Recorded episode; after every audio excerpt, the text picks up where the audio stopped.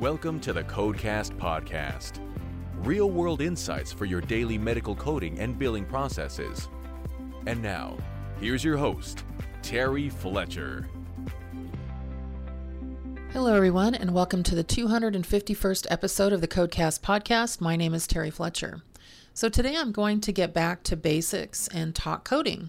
I'm actually going to focus on some ICD 10 coding where I'm seeing there's maybe some confusion or maybe some misunderstandings when it comes to certain diagnoses. And I'm going to pick a few just so that you can have some language, maybe some understanding, and just want to get back to basis, basics in explaining what certain diagnoses um, would mean as you're looking up some of these services. Also, one of your best tools that you could ever use, it's a free tool, it's updated, and it's updated well by not only the CDC but also um, the World Health Organization. And it is the ICD10data.com. It's very, very good. Now, once you pull up a code, you want to verify it in your actual ICD 10 CM book, but just know that you have that free tool online that uh, you can Google. Again, ICD10data.com that can help you. So, what I wanted to do is I wanted to start with the migraine diagnosing because I've noticed that in my audits, some of these are being coded, but they're not actually being uh, coded correctly and some of the terms that the physicians are using, um, it's it's just clear in the record that maybe it's not translating to the correct code. So ICD-10 currently cl- contains more than 40 migraine diagnoses. The G43, that's a category.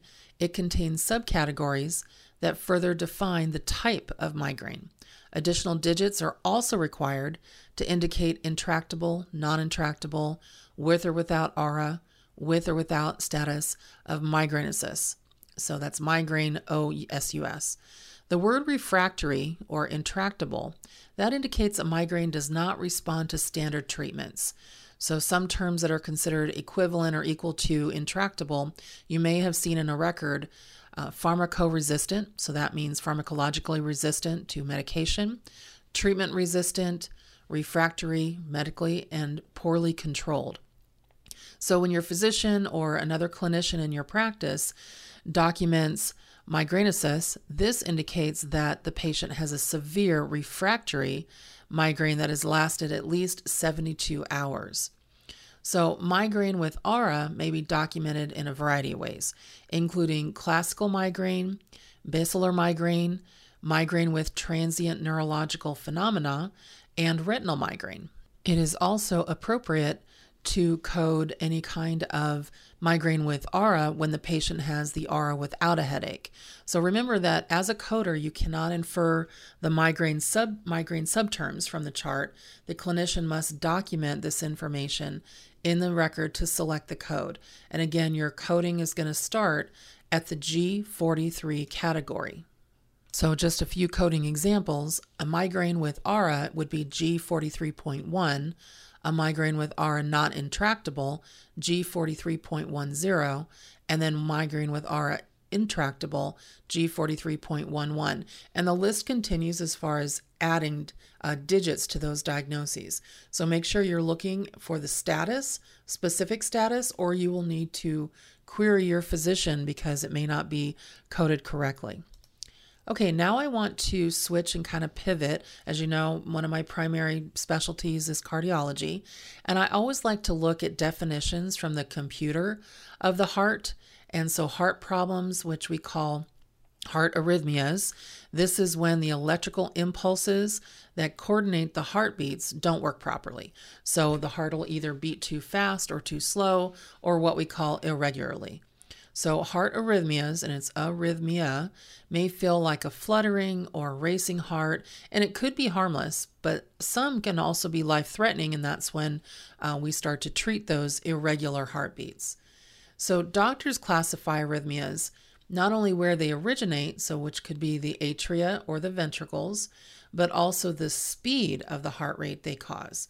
So, when you see something that says tachycardia, this is a fast heartbeat. So a resting heart rate greater than 100 beats a minute. When you see something called bradycardia, this refers to a slow heartbeat. So a resting heart rate less than 60 beats a minute. Now remember, there's going to be some variations because if a patient is exercising, it's normal to develop a fast heartbeat as the heart speeds up to provide internal tissues with more oxygen rich uh, blood. And then, of course, during the sleep times or times of deep relaxation, it's not unusual for your heartbeat to be slower. But your physician is the one who determines when it is irregular. So, for example, atrial fibrillation, now this is that rapid heartbeat that we were talking about that refers to uh, chaotic electrical impulses in the atria. So this is where we could possibly have some weak situations.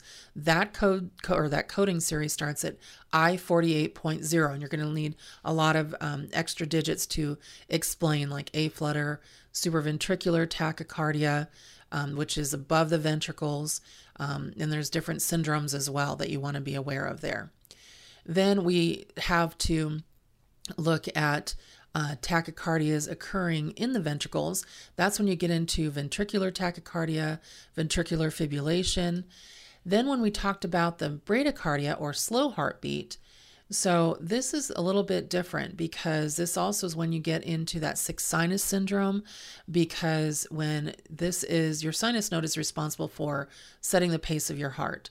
So again, that's why I call it the computer. If it's not sending impulses properly, then your heart rate may alternate between too slow, bradycardia, or too fast, tachycardia. And a lot of times you're seeing this because of scarring near the sinus node, and that can cause slowing because there's a, a disruption or a blocking of those travel impulses. So you find this most of the time in older adults. And so I just wanted to, you to be aware of where to start, where to look, and kind of the language behind some of these uh, diagnoses. And so migraines, we're dealing with arrhythmias or abnormalities. And the next one I kind of wanted to just touch on, or should I say the next topic I, topic I kind of wanted to touch on, um, would be sinus symptoms versus definitive diagnoses. There's such a controversy out there. And you have to go to the general guidelines to figure out when you can keep your sinus symptoms and when you have to move on to the definitive diagnosis.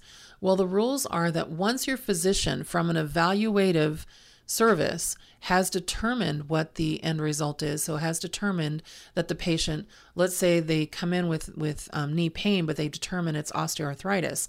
Then you code to the highest degree of certainty of what you have. So the highest degree of detail. But if you don't know and you're still trying to figure it out from diagnostics and um, testing and things like that, then you can stick to those sign or symptoms. That's why when a patient comes in with an uh, evaluation and management service that leads, let's say, to a heart cath or leads to a colonoscopy or leads to an injection service. And we're trying to use that 25 modifier. It's helpful because we can use our sign or symptoms on the E&M service because we're still not sure with what's going on with that patient. We're, we're dealing with, and of course, chief complaint, the complaints, and then once we figure it out and the doctor knows, then we get definitive in how we're coding something. It would be like trying to code for cancer without first doing a biopsy or something like that. You you meant never assumptive code. Okay, well, only in COVID apparently, but everything else you want to make sure you're first looking at the sign or symptoms and then you move on to anything after that. Now, would you code a sign or symptom with a definitive diagnosis if those sign or symptoms are part of that full definitive syndrome disease process that diagnosis? No, you would then leave them off. And so, just so you know, it's what leads to it, and it's either or. So I always like to, to try to get back to basics sometimes because there are days when I'm looking at some of these services and thinking, oh my goodness, this is really just not good. And we just need to kind of take a step back and make sure that we are coding correctly. Another thing that came up recently, and I appreciate Shar in uh, Illinois. So she was she's been a long time uh, coding corner client and also a good friend of mine now, and I used to take my live seminars all the time And actually, even a fun little tidbit is that she used to take me to the airport after a live seminar. Haven't seen her in a couple of years, but we still keep in touch through uh, LinkedIn and uh, different webinars that um, I'm able to, to uh, tackle and, and speak on. But my point is, is that she sent me a question. I thought this was a great question. So when you're dealing with transitional care management, if you are going to be participating in those services, can a nurse from the hospital be the first 48 hour contact with the patient versus somebody who works for the physician or the physician. Remember, this is a transition into the patients, they call it community. So it would be their domicile, their skilled nursing, their home, their assisted living, wherever they're moving on to from that hospital service. You cannot include a clinician that is not part of the billing provider's clinical staff. Now, who should be the one that does that initial contact on TCM?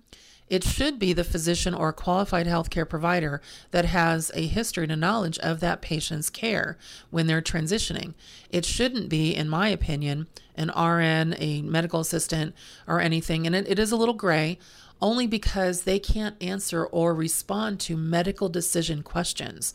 So you have a patient coming out of the hospital from, let's say, a long term stay, and they have questions on their orthopedic physician. Maybe they were a, a, hip surgery patient or they're a COPD patient, and they have questions that take a medical decision. A medical assistant can't respond to that, but a medical um, physician, obviously, or a qualified healthcare provider that can bill independently, always look at it that way, to the payer, they can. So that should be your first point of contact. And again, it's somebody who is directly involved in the reporting or billing of these services to the actual payer. So I've had a recent coding question that I think there's some confusion as well, and this is CPT now, when it comes to closure devices for either heart caths or when you are performing a lower extremity intervention or um, even a you know a coronary intervention or anything like that. You cannot charge to close the vessel. You open the vessel, close it. Okay, it's it's part of what you do. It's an inherent part of that service. It even says that in CPT. Is there an exception? Yes. And this is where my coding question comes. It says, Terry, we were told that we could actually bill for a closure device when providing for coronary services. Let's clarify. You may have heard the acronym EVAR. Okay. EVAR means that you are dealing with an endovascular repair of a patient who has an aneurysm, AAA, or a pseudoaneurysm.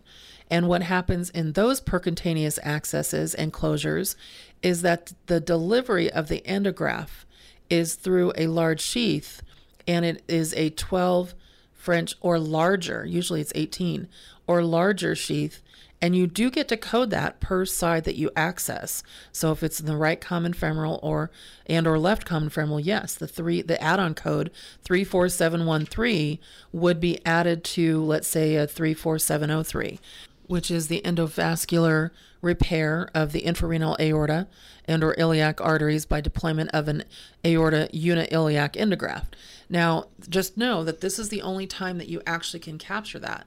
If you're, you know, using a device or closure device that is for a lower extremity intervention or for coronary intervention, heart cath, anything, that's included. So you have to really read the um, directions, I guess, or the details around each procedure to make sure that you're not overcoding those. I'm starting to see those add on codes with the wrong uh, procedure codes, and I'm just like, oh my gosh. And one thing that's really helpful is that if you look at some of the add-on codes, it'll tell you what not to code it with, and it'll tell you, or or you'll get in parenthetic uh, parenthetical item underneath, it'll say use in conjunction with, and if your code isn't on there, then you can't use it. And so, because you wouldn't have grounds for an appeal, and obviously there's a place in the CPT book that says it's uh, bundled. Our coding question today is brought to you by Gold Bond Ultimate Healing.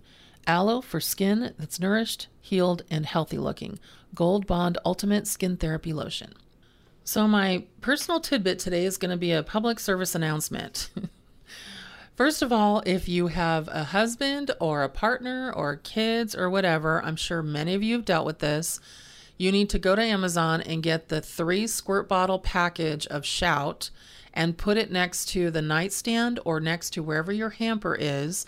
Put one on where the the uh, you keep your washer and dryer, and make sure you put it the way where they put their clothes and tell your family, and I'm going to call out my husband here, to shout. So basically, squirt that stuff on any stain in your shirt or anywhere so that we can get it out. It does not magically come out. Second, Make sure that when you take off your clothes, turn them the right way, okay? Do not turn them inside out. I know you think in the dryer there's a leprechaun in there who's turning clothes the right way, but it takes twice the time to fold laundry. So please stop doing that.